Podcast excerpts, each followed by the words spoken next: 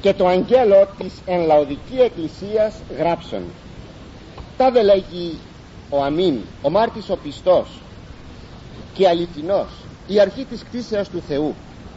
Είδα σου τα έργα, ότι ούτε ψυχρός ή ούτε ζεστός, όφελον ψυχρός εις ή ζεστός, ούτως ότι χλιαρός ή και ούτε ζεστός ούτε ψυχρός, μέλωσε μέσα εκ του στόματός μου, ότι λέγεις ότι πλούσιος είμαι και πεπλούτηκα, και ουδενός χρίαν έχω, και ουκ είδας ότι εσύ ο ταλέπορος και ο ελεηνός και φτωχός, φτωχός και τυφλός και γυμνός. Συμβουλεύω εσύ, αγοράσε παρεμού χρυσίων πεπυρωμένων, εκ πυρός ή να πλουτίσεις, και η μάτια λευκά ή να περιβάλλει και μη φανερωθεί η εσχήνη της γυμνότητός σου, και κολύριον ή να εγχρήσει τους οφθαλμούς σου ή να βλέπεις. Εγώ σου σε αν φιλώ, ελέγχω και παιδεύω, ζήλευεουν και μετανόησον. Ιδού έστικα επί την θύραν και κρούω. Εάν της ακούσει της φωνής μου και ανοίξει την θύραν, και εισελεύσομαι προς αυτόν και διπνήσω με ταυτού, και αυτός μετεμού. Ο νικόν δώσω αυτό καθίσε μετεμού εν το θρόνο μου, ως καγώ ενίκησα και εκάθισα μετά του πατρός μου εν το θρόνο αυτού. Ο έχων ους ακουσάτο τι το πνεύμα λέγει τες εκκλησίες. Και το αγγέλο της εν Λαοδικία εκκλησίας γράψω.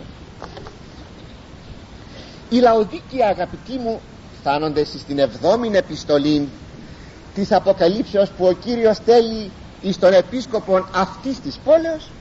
Η Λαοδίκεια έκειτο νότια ανατολικά της Φιλαδελφίας, ανατολικά της Εφέσου και απέναντι από την πόλη της, από την πόλη της Ιεραπόλεως.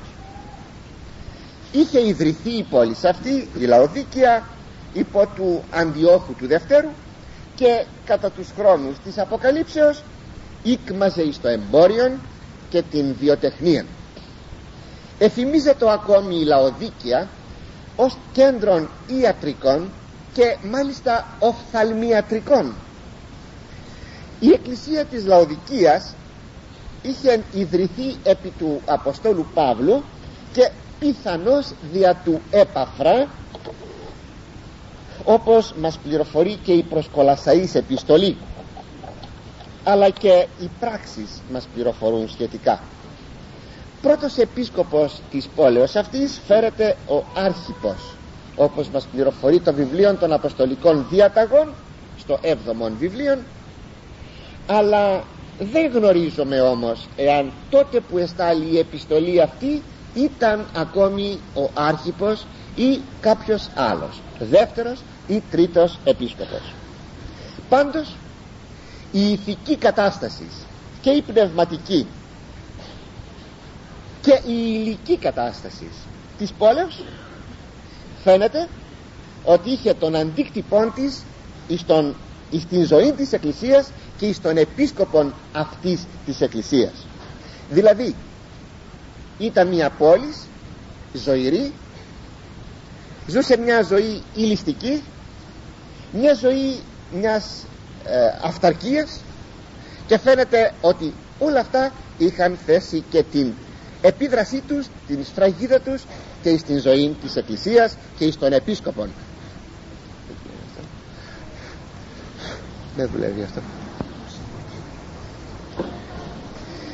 Η επιστολή αυτή είναι πλουσιοτάτη, είναι ωραιοτάτη, αλλά και δυσμενεστάτη, αγαπητοί μου, από όλες τις λοιπές επιστολές. Συνδυάζει δε θαυμάσια την αυστηρότητα, την δρυμύτητα μετά της τρυφερότητας. Τάδε λέγει ο αμήν, ο μάρτης ο πιστός και αληθινός, η αρχή της κτίσεως του Θεού.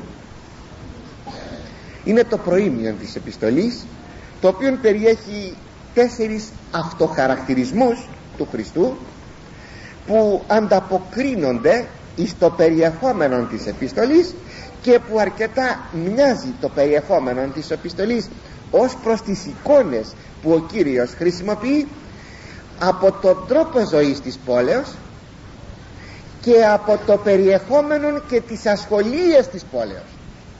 Δηλαδή κέντρον εμπορίου, αναφέρεται στον πλούτον, κέντρον ιατρικών και δύο οφθαλμιατρικών, αναφέρεται εις το κολύριον ο Κύριος, και ούτω καθεξής. Πάντως οι τρεις εκ των τεσσάρων αυτών χαρακτηρισμών αναφέρονται εις τον λόγο του Χριστού, και ο τέταρτος εις το έργο του Χριστού. Δια του πρώτου χαρακτηρισμού, εγώ είμαι, λέγει ο Κύριος, ο αμήν. Χαρακτηρίζει, χαρακτηρίζεται ο Θεός ο ίδιος ως Θεός αμήν. Μάλιστα στον Ισαΐα εξήντα πέντε δεκαέξι και προπαντός στην μετάφραση του Συμμάχου έχουμε αυτήν την έκφραση, Θεός αμήν. Δηλαδή σημαίνει Θεός αληθής. Οι εβδομοί κοντά μεταφράζουν στο χωρίο που σας έστειλα Ισαΐας Θεός αληθής. Αλλά όταν ο Ιησούς λέγει Θεός εγώ είμαι το αμήν, εγώ είμαι ο αμήν, τότε σημαίνει ότι έχει τον τίτλο εκείνον που έχει ο Κύριος, ο Γιαχβέ, στην Παλαιά Διαθήκη. Συνεπώς ο Ιησούς Χριστός είναι ο Γιαχβέ. Είδατε πόσες φορές αυτό το σημείο σας το έχω τονίσει όπου το συναντούμε στην Αγία Γραφή, για να αντιληφθείτε ότι καταπλησμονήν χρησιμοποιείται στην Αγία Γραφή. Δηλαδή τίτλοι που αναφέρονται εις τον Γιαχβέ, εις τον Κύριο, στον Κύριο της Παλαιάς Διαθήκης, αναφέρονται στον Ιησού Χριστόν, ακριβώς για να σας βοηθήσω να αντιληφθείτε ότι οι χιλιαστές είναι σε φοβερή αίρεση όταν λέγουν ότι ο Υιός είναι κτίσμα και δεν είναι ο Γιαχβέ. Ο Ιησούς Χριστός είναι ο Γιαχβέ, ο Κύριος. Γράφει σχετικά ο Απόστολος Παύλος στη Δευτέρα προς Κορινθίους επιστολή του ένα κεφάλαιο δεκαεννέα έως είκοσι. Ο του Θεού Υιός, η Ιησούς Χριστός, σαφώς η Ιησούς Χριστός, ο εν ημίν δι ημών κηρυχθής, που σε εσάς από μας διαμέσου ημών αφού κηρύχθηκε, ου και γένετο ναι και ου, αλλά ναι εν αυτό γέγονε, ως εγάρ επαγγελίε Θεού εν αυτό το ναι και εν αυτό το αμήν. Σαφώς λοιπόν βλέπουμε, αγαπητοί μου, ότι πράγματι ο Ιησούς Χριστός είναι ο αμήν, ο βέβαιος, ο αληθής, ο Γιαχβέ, ο Κύριος, ο Θεός. Οι ακολουθούντες δύο αυτοχαρακτηρισμοί του Κυρίου, ο μάρτης, ο πιστός και αληθινός, δεν είναι τι άλλο παρά μία διασάφηση του πρώτου χαρακτηρισμού, ο αμήν. Και φανερώνει ξανά, θα πω άλλη μία φορά, ότι ο Ιησούς Χριστός είναι ο βέβαιος, είναι ο πιστός, είναι ο αληθινός, επειδή ακριβώς είναι ο Θεός. Και πάνω τι λέγει, είναι σωστόν, είναι βέβαιον, είναι αληθές. Είναι το ναι, δεν είναι το ναι και το όχι, αλλά είναι το ναι και είναι πάντοτε το ναι, το αμήν. Είναι αντίστοιχο αυτό με εκείνο που σημειώνει ο Απόστολος Παύλος, πιστός ο λόγος και πάσης αποδοχής άξιος. Αξιόπιστος ο λόγος του Θεού, αλλά και πιστός ο λόγος με λάμδα κεφαλαίων, πιστός ο λόγος και άξιος πάσης αποδοχής. Αυτός ο αξιόπιστος εν ανθρωπίσας Θεός λόγος είναι ο τέταρτος αυτοχαρακτηρισμός που αναφέρεται στην πράξη και όχι στον λόγο. Είναι η αρχή της κτήσεως του Θεού. Θα παρακαλέσω προσέξτε λίγο αυτόν τον τέταρτον αυτοχαρακτηρισμό του Κυρίου, ότι εγώ είμαι η αρχή της κτήσεως του Θεού, λέγει ο ίδιος ο Κύριος. Όταν λέγει ότι εγώ είμαι η αρχή της κτήσεως του Θεού, αυτός ο χαρακτηρισμός που αναφέρεται στο έργο του Χριστού δεν περιορίζεται μόνο εις την ίδρυση της Εκκλησίας, αλλά επεκτείνεται εις παν ό,τι εδημιουργήθη. είτε ορατών είτε αόρατων. Βέβαια, αν ξέρατε εκκλησιολογία θα με διορθώνατε τώρα. Θα μου λέγατε ότι πάνω ό,τι δημιουργήθη είτε ορατών είτε ορα... αόρατων θα γίνει η εκκλησία. Αλλά για να σας το διασαφίσω, σας το λέγω έτσι, διότι αναφέρεται δια των Κύριων των Ιησού Χριστών στο κατά Ιωάννη Ευαγγέλιον ένα κόμμα τρία πάντα, πάντα και η τελευταία πέτρα, το τελευταίο κύτταρο, το τελευταίο ηλεκτρόνιο, πάντα δι' αυτού εγένετο, όλα έγιναν δια του Θεού Λόγου, και χωρίς αυτού ουδε εν γέγονεν ο γέγονεν, και χωρίς του Λόγου τίποτα δεν έγινε από ό,τι έγινε. Συνεπώς είναι ο δημιουργός των πάντων. Οι λέξεις αρχή, εγώ είμαι η αρχή της κτήσεως του Θεού, δεν σημαίνει κατά την αριανική ερμηνεία αυτό που αρχίζει, δηλαδή την έναρξη, αλλά σημαίνει, όπως ωραία το ερμηνεύει ο Άγιος Ανδρέας Καισαρείας, την των κτισμάτων δεσπόζουσαν, την προκαταρκτική αιτία και άκτιστον, δηλαδή είναι εκείνος δια του οποίου τα πάντα εδημιουργήθησαν οι κτήσεις, είναι η δημιουργική αρχή. Όχι λοιπόν ότι ο Χριστός είναι το αντικείμενο, αλλά είναι το υποκείμενο, να σας το πω έτσι και συντακτικά. Δεν είναι εκείνος που δημιουργείται πρώτος από τον Θεό, όπως ερμηνεύουν οι Αριανοί ο Άριος.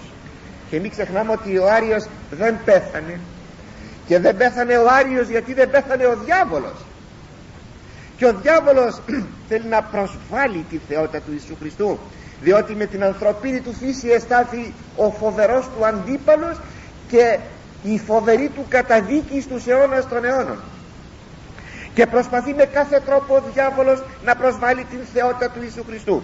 Και συνεπώς ο Ιησούς Χριστός, αγαπητοί μου, δεν είναι η αρχή, δηλαδή ως αντικείμενο τώρα, που ο Θεός δημιουργεί τα πάντα, και το πρώτο πράγμα που χτίζει, που δημιουργεί, κτίζω, κτίζω θα πει δημιουργώ, ενώ γεννώ σημαίνει κάτι που είναι από την ουσία μου. Δεν είναι λοιπόν ο Ιησούς Χριστός η αρχή της κτήσεως του Θεού, το πρώτο πράγμα που χτίζει ο Θεός, αλλά είναι το υποκείμενο, είναι αυτός που είναι η αρχή όλων των πραγμάτων που έχουν γίνει. Το αντιληφθήκατε? Αν το θέλετε, αυτό είναι η λιδία λίθος, αυτό το σημείο είναι το κεντρικό σημείο με το οποίο κρίθηκε, ή μάλλον πρόβαλε την αίρεση του Άριος, ο διάβολος, και που οι πατέρες εκτύπησαν τον Άριον, δηλαδή τον διάβολον.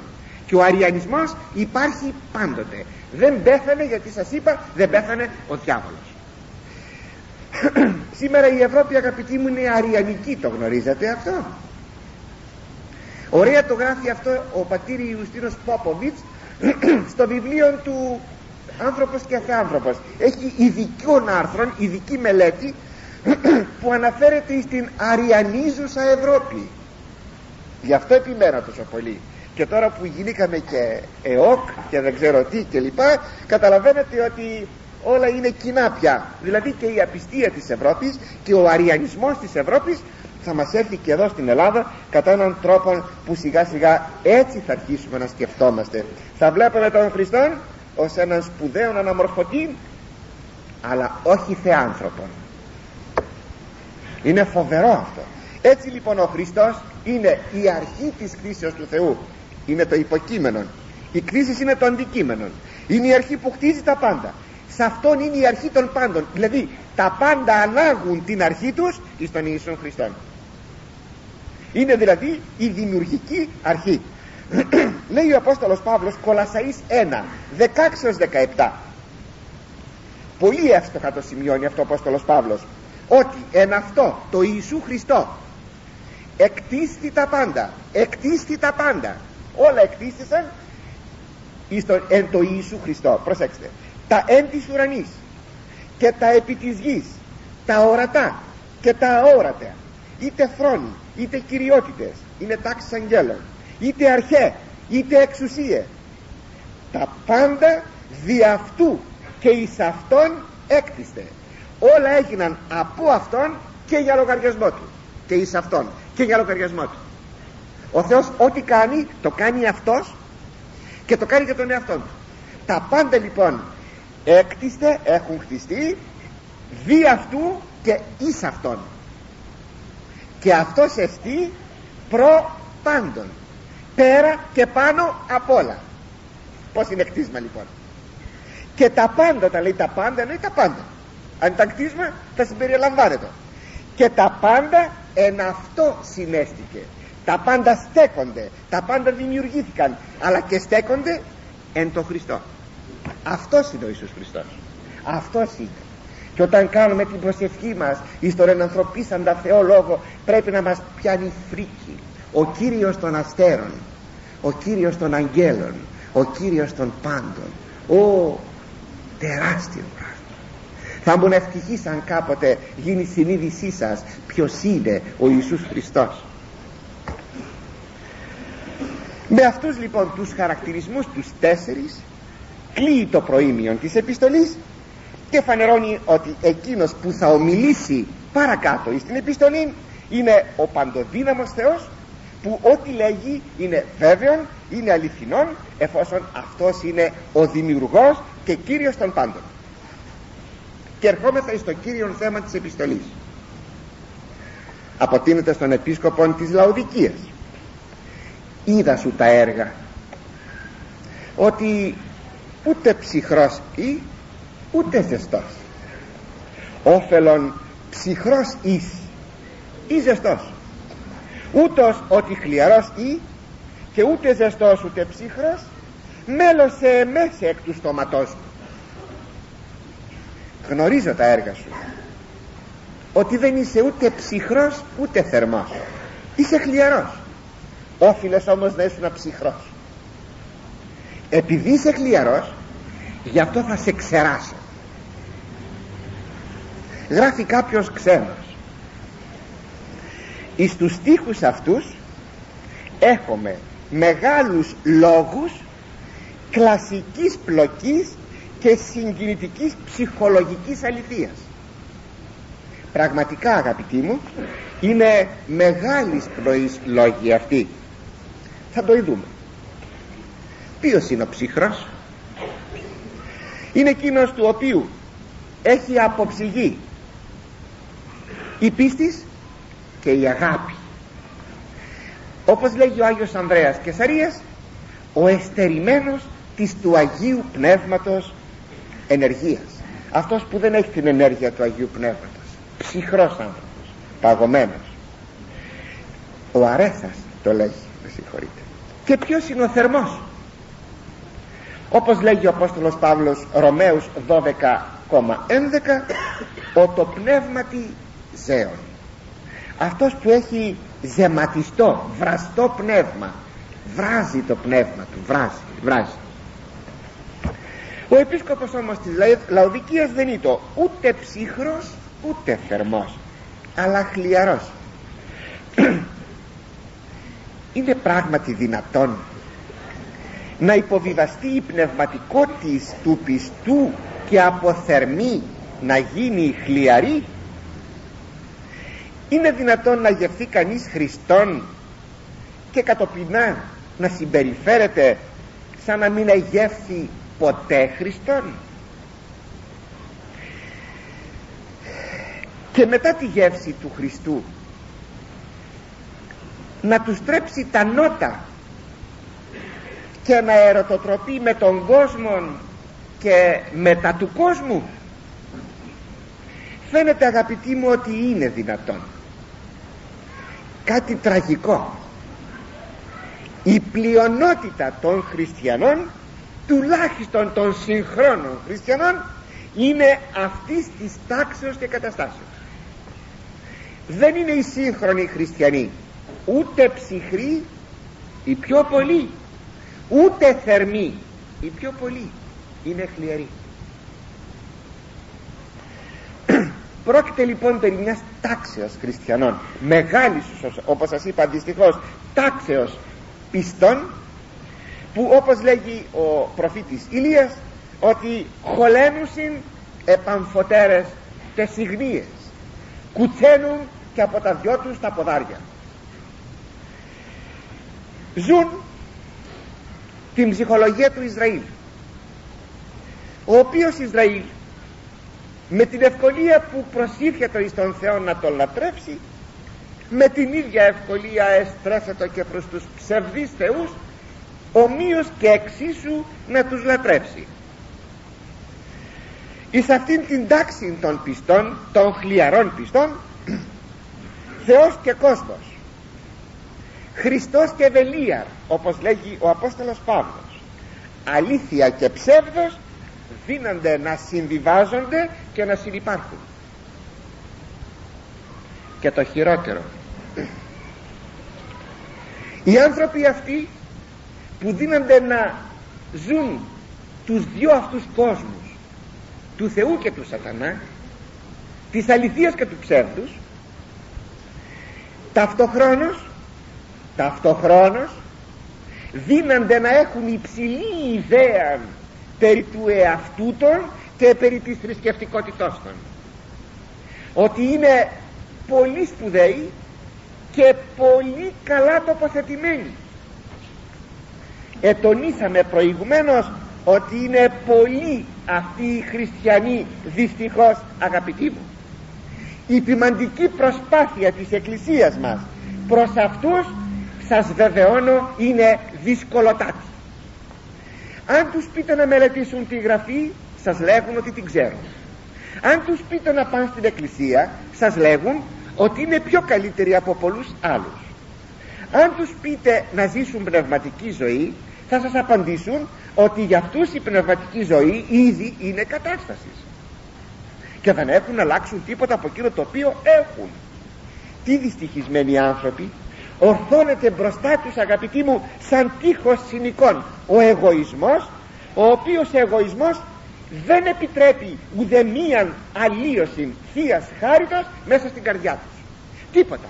Εμποδίζουν τον Θεό να επιδράσει στην καρδιά τους, να τους αλλοιώσει και να γίνουν άνθρωποι με επίγνωση, με αυτογνωσία, χλιαροί τύποι, ανίκανοι να ανεβάσουν έναν βαθμόν θερμότητος εις το θερμόμετρο της πνευματικής των ζωής, οι οποίοι νομίζουν ότι είναι οι καλύτεροι των ανθρώπων και οι καλύτεροι των χριστιανών. Αλλά έρχεται όμως προς αυτούς μία παράδοξος δήλωση του Κυρίου για να τους πει: δεν είσαι ούτε θερμός ούτε ψυχρός, είσαι χλιερός. Ε, λοιπόν, όφιλες να είσαι ψυχρός. Παράξενη δήλωση. Όφελον, ψυχρός εις ή ζεστός. Όπως ξέρετε, είναι παράδοξος αυτή η δήλωση του Κυρίου προς τον επίσκοπο της Λαοδικίας, διότι ο ψυχρός είναι πιο μακριά από τον θερμό, ενώ ο χλιαρός είναι πιο κοντά εις τον θερμό. Γιατί λοιπόν ο Κύριος προτιμά των ψυχρών και όχι των χλιαρών? Η ψυχολογία και η πείρα επ' αυτού υποδεικνύει, αγαπητοί μου, ότι ο ψυχρός θρησκευτικά άνθρωπος δύναται να μετανοήσει, δύναται να αλλοιωθεί η καρδιά του και να γίνει θερμότατος άνθρωπος. Κάποια στιγμή, κάπου στη ζωή του, ένα περιστατικό, μία αλλίωση της χάριτος του Θεού, της δεξιάς του υψίστου, αλλάζει, γίνεται θερμός άνθρωπος και τον εβλέπετε. Εχθές ήταν ανήθικος, σήμερα είναι αγνός. Εχθές, εχθές εκάγχαζε την πίστη, σήμερα την ευλαβείται. Εχθές εζούσε σαν χείρος, σήμερα είναι καθαρός και λελουμένος. Τι έγινε? Μετενόησε. Πόσες τέτοιες περιπτώσεις έχουμε, αγαπητοί μου, πόσες τέτοιες. Ο ληστής από ψυχρός που εκορόδευε και εκείνος, και οι δύο εκορόδευαν τον Κύριο, ξέρετε. Δεν είναι λάθος εδώ όταν λέει και ο ένας Ευαγγελιστής, και οι δύο οι ληστές οι συσταυρωθέντες με τον Ιησούν τον ονίγιζον. Ενώ ο Λουκάς μας λέγει ότι ο ένας έλεγε το μνήστητή μου Κύριε κλπ. Δεν είναι λάθος, διότι και οι δύο ονίδησαν τον Κύριο. Κάποια στιγμή όμως, κάποια στιγμή έγινε μια επανάσταση μες στην ψυχή του ληστού, του ενός ληστού, όχι του άλλου, όταν είδε ότι ο Κύριος συγχωρεί τους σταυρωτάς του, όταν είδε ότι ο Κύριος δεν βρίζει, όταν είδε την επιοικιά του επάνω εις των σταυρών, ηλιώθη, άλλαξε, αποτόμος, επήρε βρασμό η ψυχή του και είπε: ποιον βρίζεις, ποιον βρίζεις, τον Άγιον, τον Δίκαιον, λέγει στον άλλο ληστή, είμαστε το ίδιο, εμείς είμαστε άξιοι θανάτου, όχι αυτός. Και στρέφεται προς τον Κύριον: Κύριε, θυμίσουμε στη βασιλεία σου. Από ψυχρός ψυχρότατος έγινε ξαφνικά πύρινος ήλιος και μπήκε πρώτος μέσα στον παράδεισο. Αυτό αποδεικνύει, αγαπητοί μου, η πείρα και η ψυχολογία. Αντιθέτως, ο χλιαρός μένει πάντα ο χλιαρός, εκείνος ο οποίος δεν κουνάει από τη θέση του, γιατί έχει αυτή τη μεγάλη ιδέα για τον εαυτόν του, όπως σας έλεγα προηγουμένως. Που οφείλεται αυτό, το σκιαγραφεί θαυμάσια ο Άγιος Ανδρέας Καισαρείας. Λέγει: ο μεν ψυχρός της ζεούσης πίστεως άγευστος, εν ελπίδη πολλάκις έστε του τυχήν αυτής. Ο, ο ψυχρός άνθρωπος είναι άγευστος της πίστεως. Για μια στιγμή κάτι γίνεται, κάτι γίνεται, γεύεται λιγάκι, γεύεται λίγο λίγο, γεύεται πίστη, και αμέσως λέγει: αυτό είναι που γύρευα, και ζεσταίνεται.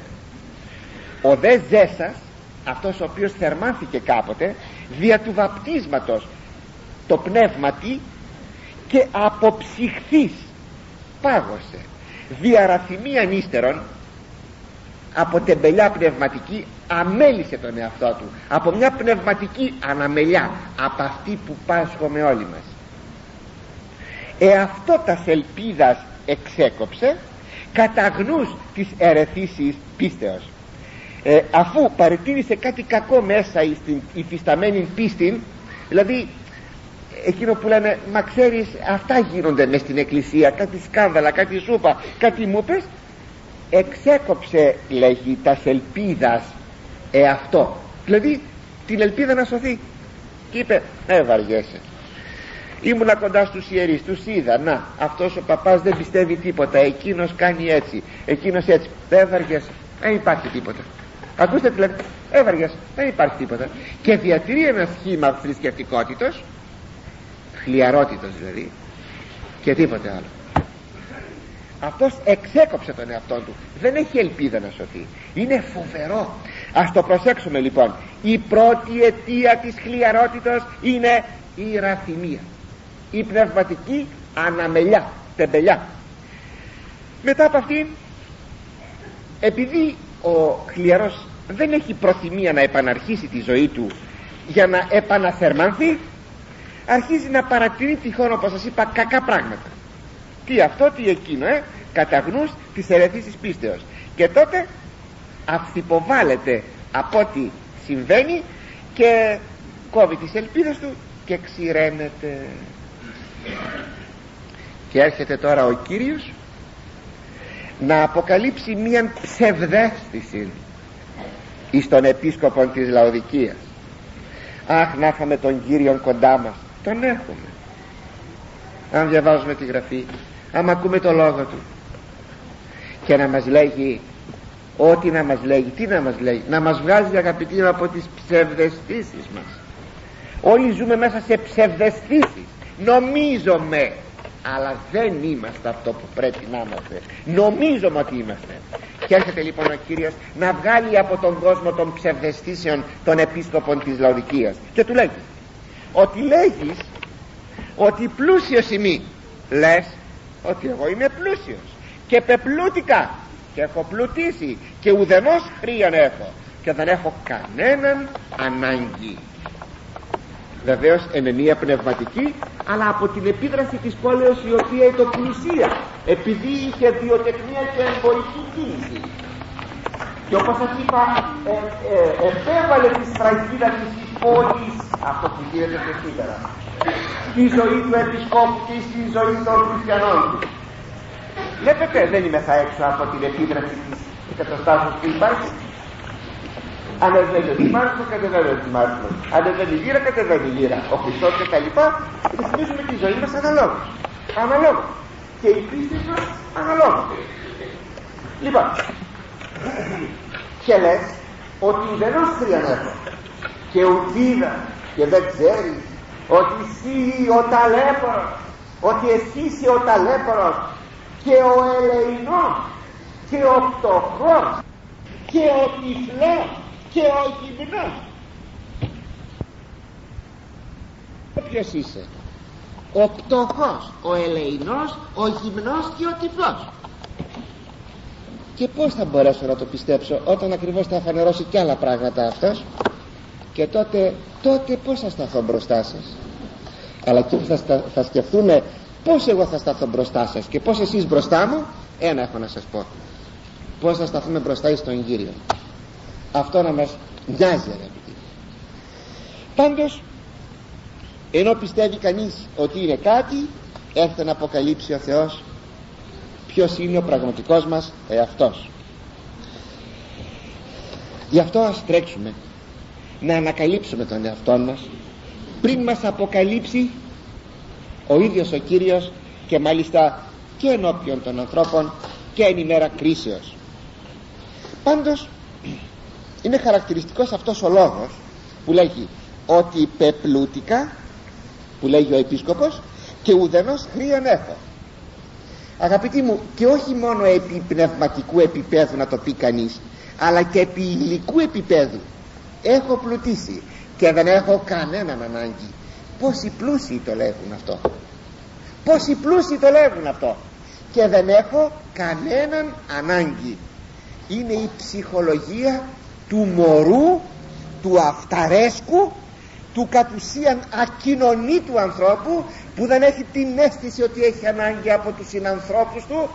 Ταλέπορε, άμα σε πιάσει ένας κυλόπονος, θα βγεις στο παράθυρο και να φωνάζεις «Άνθρωποι, ελάτε να με σώστε», και λες ότι δεν έχεις κανενός ανάγκη? Φτωχέ και ταλέπορε άνθρωπε, είσαι ακοινώνητος άνθρωπος, είσαι άνθρωπος που δεν έχεις μέσα του το κοινωνικό αίσθημα. Είσαι εγωιστής, είσαι πρόστιχος εγωιστής, και μάλιστα αθεράπευτα εγωιστής, αν λες πεπλούτηκα και ουδενός χρήεν έχω. Και τι πρέπει να γίνει? Ετονίσαμε, αγαπητοί μου, κι άλλοτε ότι απαιτείται διαρκής αυτοκριτική. Είμαι θερμός?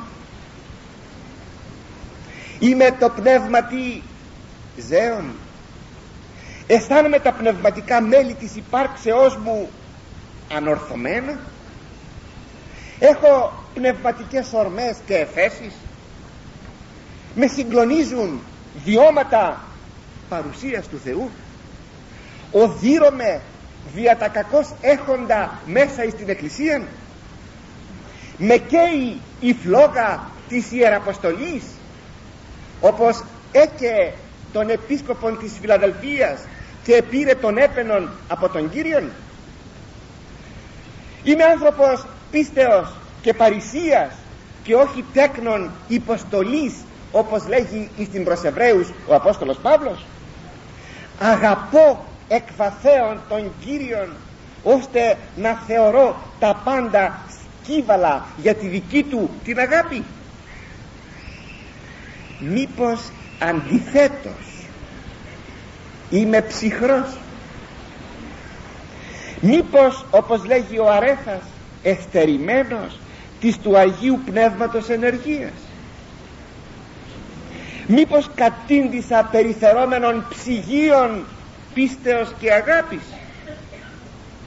Μήπως έφτασα να είμαι ανάλγητος, ανελέητος, αδιάφορος, ακοινώνητος, ατομιστής, σκληρός, άστοργος, άδακρης, πέτρινος? Το χειρότερο, μήπως πήρα τα πρώτα και τα δεύτερα? ό,τι αφορά τη θερμότητα και ό,τι αφορά την ψυχρότητα. Πήρα τα πρώτα, πήρα και τα δεύτερα και τα ανακάτεψα, ώστε τα μεν πρώτα, τα θερμά, να χλιαρώσουν από τα δεύτερα, τα ψυχρά, και τελικά να μην είμαι ούτε ψυχρός ούτε θερμός, αλλά χλιαρός, δηλαδή να μην είμαι τίποτα. Πέντε, πέντε κατά συσσόρευση επίθετα αποδίδονται εις αυτήν την κατάσταση. Και ουκίδας, και δεν ξέρεις ότι είσαι ο ταλέπορος, ο ελεηνός, ο πτωχός, ο τυφλός και ο γυμνός. Αυτή η έναρθρος έκφορα, ο τυφλός, ο γυμνός, ο πτωχός κλπ, αυτή η έναρθρος έκφορα προσδίδει μία, θα λέγαμε, μοναδικότητα, ταλαιπωρίας, τυφλότητος, γυμνότητος. Εσύ είσαι ο τυφλός, όχι τυφλός, ο τυφλός, όχι γυμνός, ο γυμνός. Αγαπητοί μου, ας ονομάσουμε κατά συνείδηση των εαυτών μας εμείς ταλέπορον, για να είμαι θα οι ευτυχείς. Ας δούμε εμείς μόνοι μας την ελεηνότητά μας και την πτωχία μας, για να μην μας πει ο Κύριος, για να μας πει ο Κύριος εκείνο που λέγει στην θαυμασίαν περικοπή του: αν σε καλέσουν σε ένα δείπνο, πήγαινε στην τελευταία θέση, ώστε ο νοικοκύρης του σπιτιού, και θα πας στην τελευταία θέση, γιατί λες εγώ είμαι ο άσημος, είμαι ο τυποτένιος, όχι πάσχοντας από αισθήματα μειονεκτικότητας, γιατί αυτό είναι εγωισμός. Τα αισθήματα μειονεκτικότητας είναι εγωισμός, αλλά να έχω πραγματική συνέστηση ότι είμαι ο τυποτένιος, ο άσημος, ο ελεηνός, ο ταλέπορος. Και τότε θα έρθει ο φίλος εκείνος που σε κάλεσε και θα σου πει: φίλε, προς ανάβηθη ανώτερον, δεν είναι η θέση σου εκεί που πήγες, έλα εδώ, εδώ είναι η θέση σου, φίλε, προς ανάβηθη. Αντίθετα λέγει ο Κύριος αυτή την παραβολή του δείπνου του, των, των καλεσμένων εκεί, της πρωτοκλησίας όπως λέγεται: όταν πας και θρονιαστείς στην πρώτη θέση, θα σου πει αυτή η θέση είναι για κάποιον άλλον, και ενώ όλοι θα έχουν καθίσει, τότε θα σηκωθείς να γυρεύεις θέση, αλλά όλες είναι πιασμένες, και θα πας να καταλάβεις την τελευταία θέση. Αυτό είναι. Γι' αυτό, αγαπητοί μου, ας δούμε μόνοι μας την, την ελεηνότητά μας και τη φτώχεια μας. Ας αναγνωρίσουμε ακόμα την τύφλωση της ψυχής μας, και θα αρχίσουμε να βλέπουμε εκείνα που δεν βλέπουν εκείνοι που ισχυρίζονται ότι βλέπουν. Ας αναγνωρίσουμε ακόμα τη γυμνότητά μας σε αγιότητα. Μην λέμε ότι είναι θα άγιοι. Και τότε ο Χριστός θα μας περιβάλλει με αρετές που η χάρις του θα μας δώσει. Ιδάλλως έρχεται η απειλή: μέλος σε εμές εκ του στόματός μου, θα σε ξεράσω, θα σε ξεράσω. Ξέρετε ότι άμα θέλουμε να ξεράσουμε, πίνουμε χλιαρό νερό. Γι' αυτό είναι πάρα πολύ ωραία αυτή η επιστολή, είναι ευστοχωτάτη. Όταν πίνουμε τσάι, βράσουμε κάτι μέσα, ή χλιαρό είναι, είτε ζεστό είτε κρύο, επειδή είναι τσάι, κάτι είναι, βράσαμε κάτι, δεν ξερνάμε. Όταν πιούμε κρύο νερό ή πολύ ζεστό, δεν ξερνάμε. Για δοκιμάστε χλιαρό νερό, θα σας έρθει αναγούλα, ξερνάμε.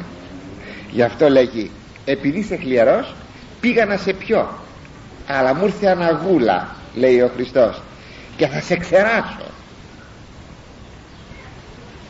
Ο θερμός λοιπόν βρίσκεται στην αγάπη του Θεού. Ο ψυχρός έχει πολλές πιθανότητες να γίνει θερμός. Ο πρώην θερμός που υποβιβάστηκε η θερμότητά του, αυτός αυτός δεν έχει καμιά ελπίδα. καμιά ελπίδα της καταστάσεώς του, επειδή όπως σας είπα ζει την ψυχολογία της επαρκίας και της αυταρισκίας. Το αποτέλεσμα, η αποδοκιμασία του Χριστού.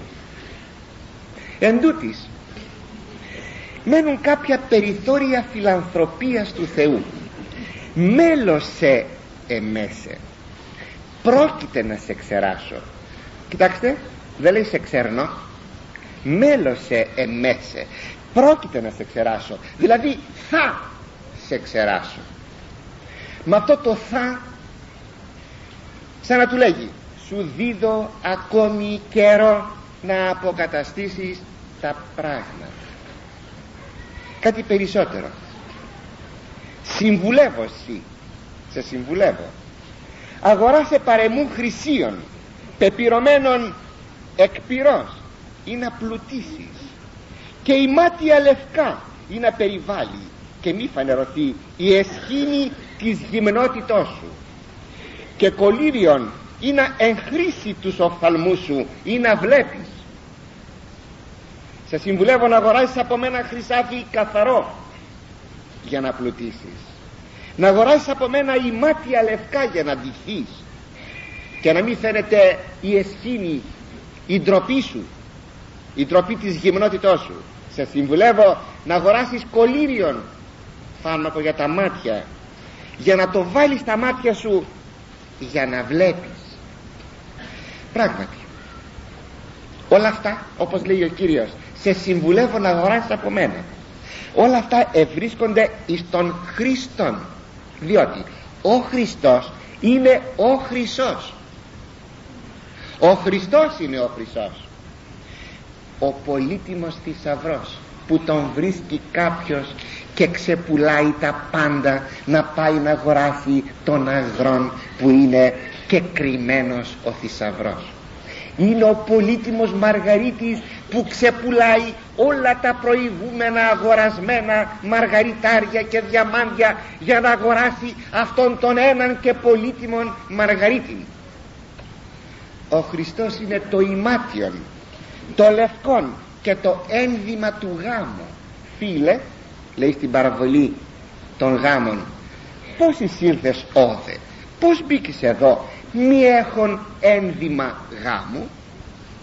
Τον νυμφώνα σου βλέπω, σωτήρ μου και κοσμημένον, και ένδυμα ουκ έχω, ή να εισέλθω εν αυτό. Δεν έχω ένδυμα. Δηλαδή βλέπω τη βασιλεία σου, αυτός είναι ο νυμφώνας του Χριστού, αλλά δεν έχω ένδυμα, δεν έχω ντυθεί εσένα, διότι όσοι εις Χριστόν ευαπτίστητε, λέγει ο Απόστολος Παύλος, Χριστόν ενεδίσαστε. Έχετε ντυθεί τον Χριστόν. Έλα λοιπόν από μένα να αγοράσεις η μάτια, για να μην περιφέρεσαι και βλέπουν τις ντροπές σου και σε κοροϊδεύουν οι άνθρωποι.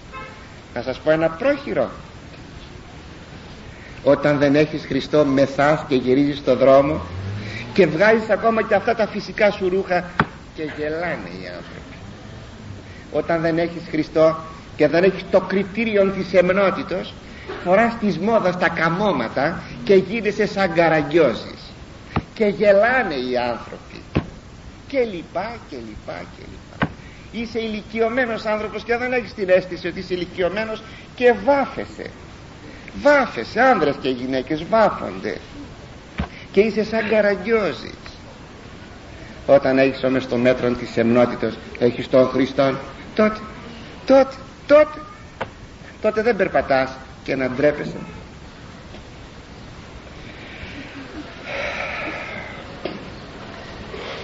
Ο Χριστός ακόμα, αγαπητοί μου, είναι το φως του κόσμου, και ο έχων το φως τούτο, όπως λέγει, ου μη περιπατήσει ο Ευαγγελιστής Ιωάννης εν τη σκοτία, αλέξει το φως της ζωής. Δεν θα περιπατήσει το σκοτάδι, αλλά έχει το φως της ζωής. Δηλαδή θα έχεις τα μάτια της ψυχής υγιή και ανοιχτά. Δηλαδή α, δηλαδή όντως ο Χριστός είναι το κολύριον των ματιών. Βάλε το κολύριον που λέγεται Χριστός και θα σου ανοίξουν, αδελφέ μου, τα μάτια και θα βλέπεις. Και όταν παίρνεις τη γραφή στα χέρια, τότε θα λες, τι βλέπω? Ναι, γιατί έπεσαν σταγόνες κολυρίου. Δηλαδή ο Χριστός ήρθε και σου ανοίγει τα μάτια. Μετά από τη σκληρά αυτή και αυστηρά γλώσσα του Κυρίου προς τον επίσκοπο της Λαοδικίας, είδατε πως του ομιλεί σκληρά, έρχεται ο μετριασμός της γλώσσης δια της αποκαλύψεως της, του κινήτρου της αυστηρότητας. Και τι λέγει? Εγώ όσους φιλώ ελέγχω και παιδεύω, δίλευεουν και μετανόησαν. Εγώ αυτός που, αυτούς που αγαπάω τους ελέγχω και τους παιδαγωγώ. Λοιπόν, απόκτησε ζήλον και να μετανοήσεις. Το ζήλον δηλαδή να γίνεις θερμός, μέσα σου να ανάψεις και να μετανοήσεις. Ώστε λοιπόν ο Κύριος τα λέγει αυτά, αλλά λέγει όσους εγώ εάν φιλώ, όσους εγώ εάν αγαπώ. Ναι αγαπητοί, λέγει ο Άγιος Ανδρέας Καισαρείας, βαβέ της φιλανθρωπίας πόση αγαθότητη ο έλεγχος και έκρατε. Πω πω, φιλανθρωπία του Χριστού, με πόση αγαθότητα είναι ανακατεμένος ο έλεγχος. Ώστε λοιπόν η αγάπη είναι το ελαττήριο. Όταν μιλάει ο Κύριος σκληρά, η αγάπη του Θεού, ο αυτή η αγάπη του Θεού, η αγάπη του Θεού, όχι μια αγάπη σαν κι αυτή που έχετε αγαπητοί μου στα παιδιά σας, που στέλνει στην κόλαση γιατί δεν βλέπετε τα λαττώματά τους να τους τα διορθώσετε, αλλά τα χαϊδεύετε και τα θεραπεύετε τα πάθη τους και τα ανομήματά τους και τα στραβομπατήματά τους και τα δικαιολογείτε. Είναι μια αγάπη που στέλνει στην κόλαση. Ο Χριστός αγαπά, αλλά έχει μια αγάπη παιδαγωγική, μια αγάπη που καταρτίζει δια την Βασιλεία του Θεού. Έλεγχος και παιδαγωγία είναι τα δυο όργανα ανορθώσεως και αγάπης του Θεού για τον άνθρωπο. Γι' αυτό παραγγέλει ο λόγος του Θεού, Εβραίους δώδεκα τέσσερα έως έντεκα, Υιέ μου, παιδί μου, μη ολιγόρη παιδείας Κυρίου, μην, μην ε, περιφρονείς την παιδαγωγία του Κυρίου, μη δε κλείου υπ' αυτού ελεγχόμενος, ούτε να αποκάμνεις όταν ελέγχεσαι από τον Κύριον. Ον γαραγαπά Κύριος παιδεύει. Παιδεύω θα πει παιδαγωγό, όχι βασανίζω που νομίζουν παιδί, πολλοί ότι παιδεύω θα πει ο Θεός, λέει παιδεύει. Δεν παιδεύει με την έννοια βασανίζει, παιδαγωγή, παιδεύω θα πει παιδαγωγό. Μαστιγεί δε πάντα ιών, ον παραδέχεται. Κάθε παιδί που το παραδέχεται δικό του παιδί, το μαστιγώνει. Δίνετε του γείτονα τα παιδί, το παιδί. Το δικό σας παιδί δέρνετε. Γιατί? Γιατί το παιδί σας παραδέχεστε, όχι του γείτονα το παιδί. Και ο Θεός αν μας μαστιγώνει, μας παραδέχεται για παιδιά του. Η παιδεία υπομένεται. Εάν υπομένετε την παιδεία που σας κάνει ο Θεός, ως ιή, ιής ημίν προσφέρεται ο Θεός. Σαν παιδιά σας, προς, σαν παιδιά του προσφέρεται σε εσάς ο Θεός. Επί το συμφέρον εις το μεταλαβήν της αγιότητας αυτού. Για το συμφέρον μας, για να γίνουμε μέτοχοι της αγιότητος του Θεού. Γι' αυτό προτρέπει εις τον επίσκοπον της Λαοδικίας ο Κύριος να μετανοήσει και να επιδείξει ζήλον προς επιστροφήν και διόρθωσήν. Ζήλευε ουν και μετανόησον. Μετά από τον έλεγχο και την αιτιολόγηση του ελέγχου, ανοίγεται μια εικόνα εκτάκτου τρυφερότητος από τις λίγες της Αγίας Γραφής.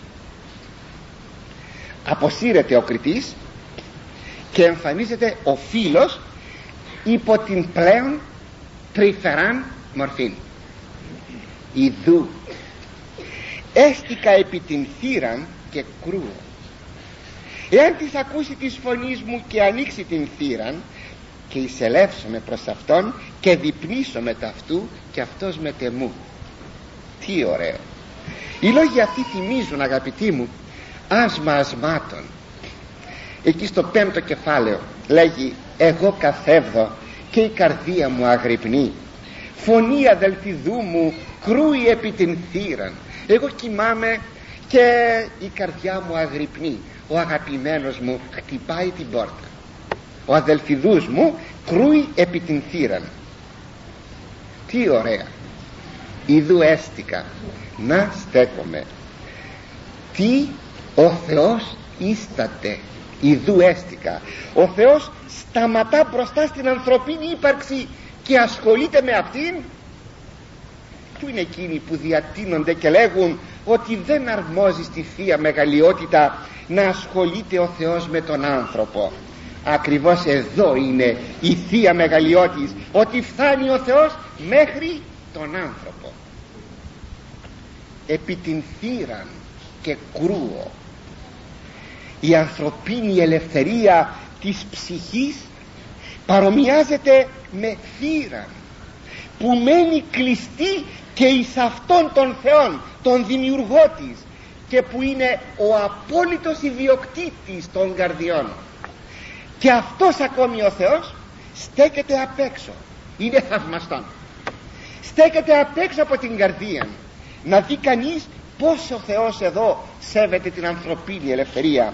Ο Χριστός μόνον κρούει την θύρα, δεν την παραβιάζει την θύρα της ανθρωπίνης ψυχής, της ανθρωπίνης ελευθερίας. Αυτό το κρούο δε εκφράζει την επιμονή της θείας αγάπης. Λέγει ο Άγιος Ανδρέας Καισαρείας, αβίαστος φυσήν η εμή παρουσία.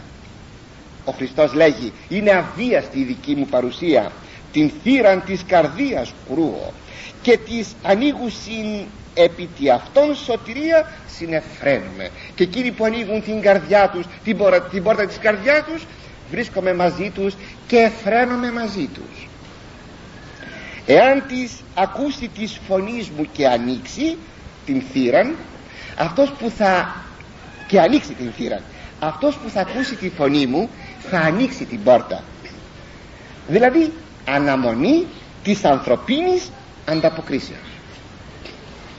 Την φωνή του Χριστού, αγαπητοί μου, ακούουν μόνο όσοι είναι του Χριστού, μόνον όσοι έχουν αγαθήν προαίρεση. Μόνο αυτοί ανοίγουν με χαρά την καρδιά, τη θύρα της καρδιάς τους στον Ιησού Χριστόν. Και εισελεύσουμε προς Αυτόν και διπνήσω μεταυτού και Αυτός μετεμού, και θα μπω και θα φάω μαζί Του και Αυτός μαζί μου. Τι ωραία εικόνα οικειώσεως του Θεού προς τον άνθρωπο. Παρά τη χλιαρότητα, αγαπητή, του επισκόπου της Λαοδικίας, ο Κύριος ομιλεί με αυτήν την τρυφερότητα, με τέτοια αγάπη και με τέτοια προσεγγιστικότητα. Είναι το δείπνο της βασιλείας που εδώ εις τον παρόντα κόσμον είναι το μυστήριο της Θείας Ευχαριστίας, και είναι αυτός ο ίδιος ο λόγος που είπε «Ο τρόγων μου την σάρκα, εν εμή μένει καγώ εν αυτό». Θα, φάω, θα διπνήσω μαζί του και αυτός μαζί μου. Είναι ακόμη το δείπνον της βασιλείας εις τον μέλλοντα αιώνα, που είναι η αιωνία θεωρία του προσώπου του Χριστού. Ο επίλογος κατακλείει όχι μόνο την παρούσα επιστολή, την τόσο ωραία, τόσο δυνατή σε έλεγχο και τρυφερότητα. Κατακλείει όχι μόνο την παρούσα επιστολή, αλλά και τα άλλας επιστολάς. Είναι ένας γενικός επίλογος. Ο Νικόν, δώσω αυτοκαθίσε μετεμού εν το θρόνο μου, ως καγώ ενίκησα και εκάθεσα μετά του πατρός μου εν το θρόνο αυτού. Ο έχονους, ακουσά το ότι το πνεύμα λέγει τις εκκλησίες. Ποιος είναι αυτός ο Νικόν? Είναι αυτός που νίκησε τρία πράγματα. Ενίκησε τον κόσμο, ενίκησε τον εαυτόν του, ενίκησε και τον διάβολο. Μεγαλειώδες, αγαπητοί μου, προσκλητήριο μας κάνει ο Κύριος. Αυτός που θα νικήσει αυτούς τους τρεις πειρασμούς καλείται να συγκαθίσει μετά του Χριστού στο, στο αιώνι, στον αιώνιον θρόνον της δόξης του και της μακαριότητός του, κατά τον οριστικών πλέον θρίαμβο του Χριστού, αλλά και τον οριστικών θρίαμβο των πιστών. Εδώ τελειώνει το πρώτο μέρος της Αποκαλύψεως και του βιβλίου της Αποκαλύψεως, με τα τρία πρώτα κεφάλαια, που είναι η οπτασία του Ιησού Χριστού, του δεδοξασμένου Ιησού Χριστού, που εποπτεύει εφόλης της εκκλησίας του και στέλνει ή τον έπαινον ή την επίκριση για ό,τι πραγματώνεται μέσα στην εκκλησία. Είναι εκείνο που λέγει στον πρόλογο του όλου βιβλίου, α, εσύ, εκείνα που υπάρχουν.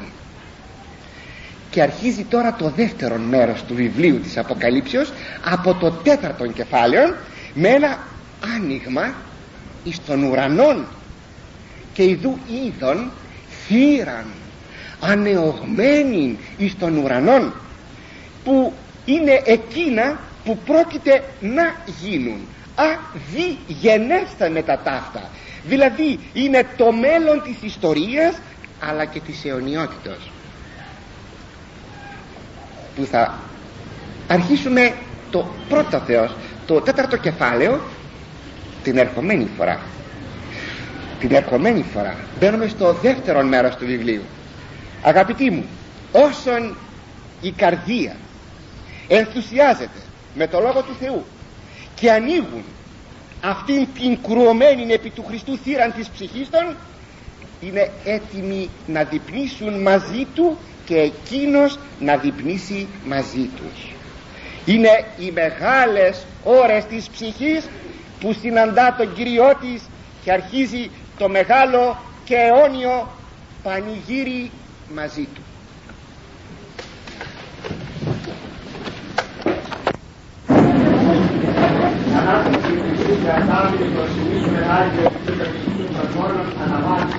Τον παρόν πιστεύω στιγμώνα και την αρχαία του ανάγκη του συνεχόμενου των κάτω. Είδα η Θεός συμμονέτος μου αντικείδατε το όνομά του όνομά του. Πρέπει πάλι συμπιστή μας επιλύσονα και του Αγίαν Ανάγκη. Ιδού καλείστε δια της σταυρού, χαρά όλο το κόσμο. Διαπαντός ευλογούνται στον Κύριο. Λυπούμε την Ανάσταση Λαού. Σταυρών να υπομείνει να ασφυλίσει μας, πανάθος άνατος την πόλη. Χριστός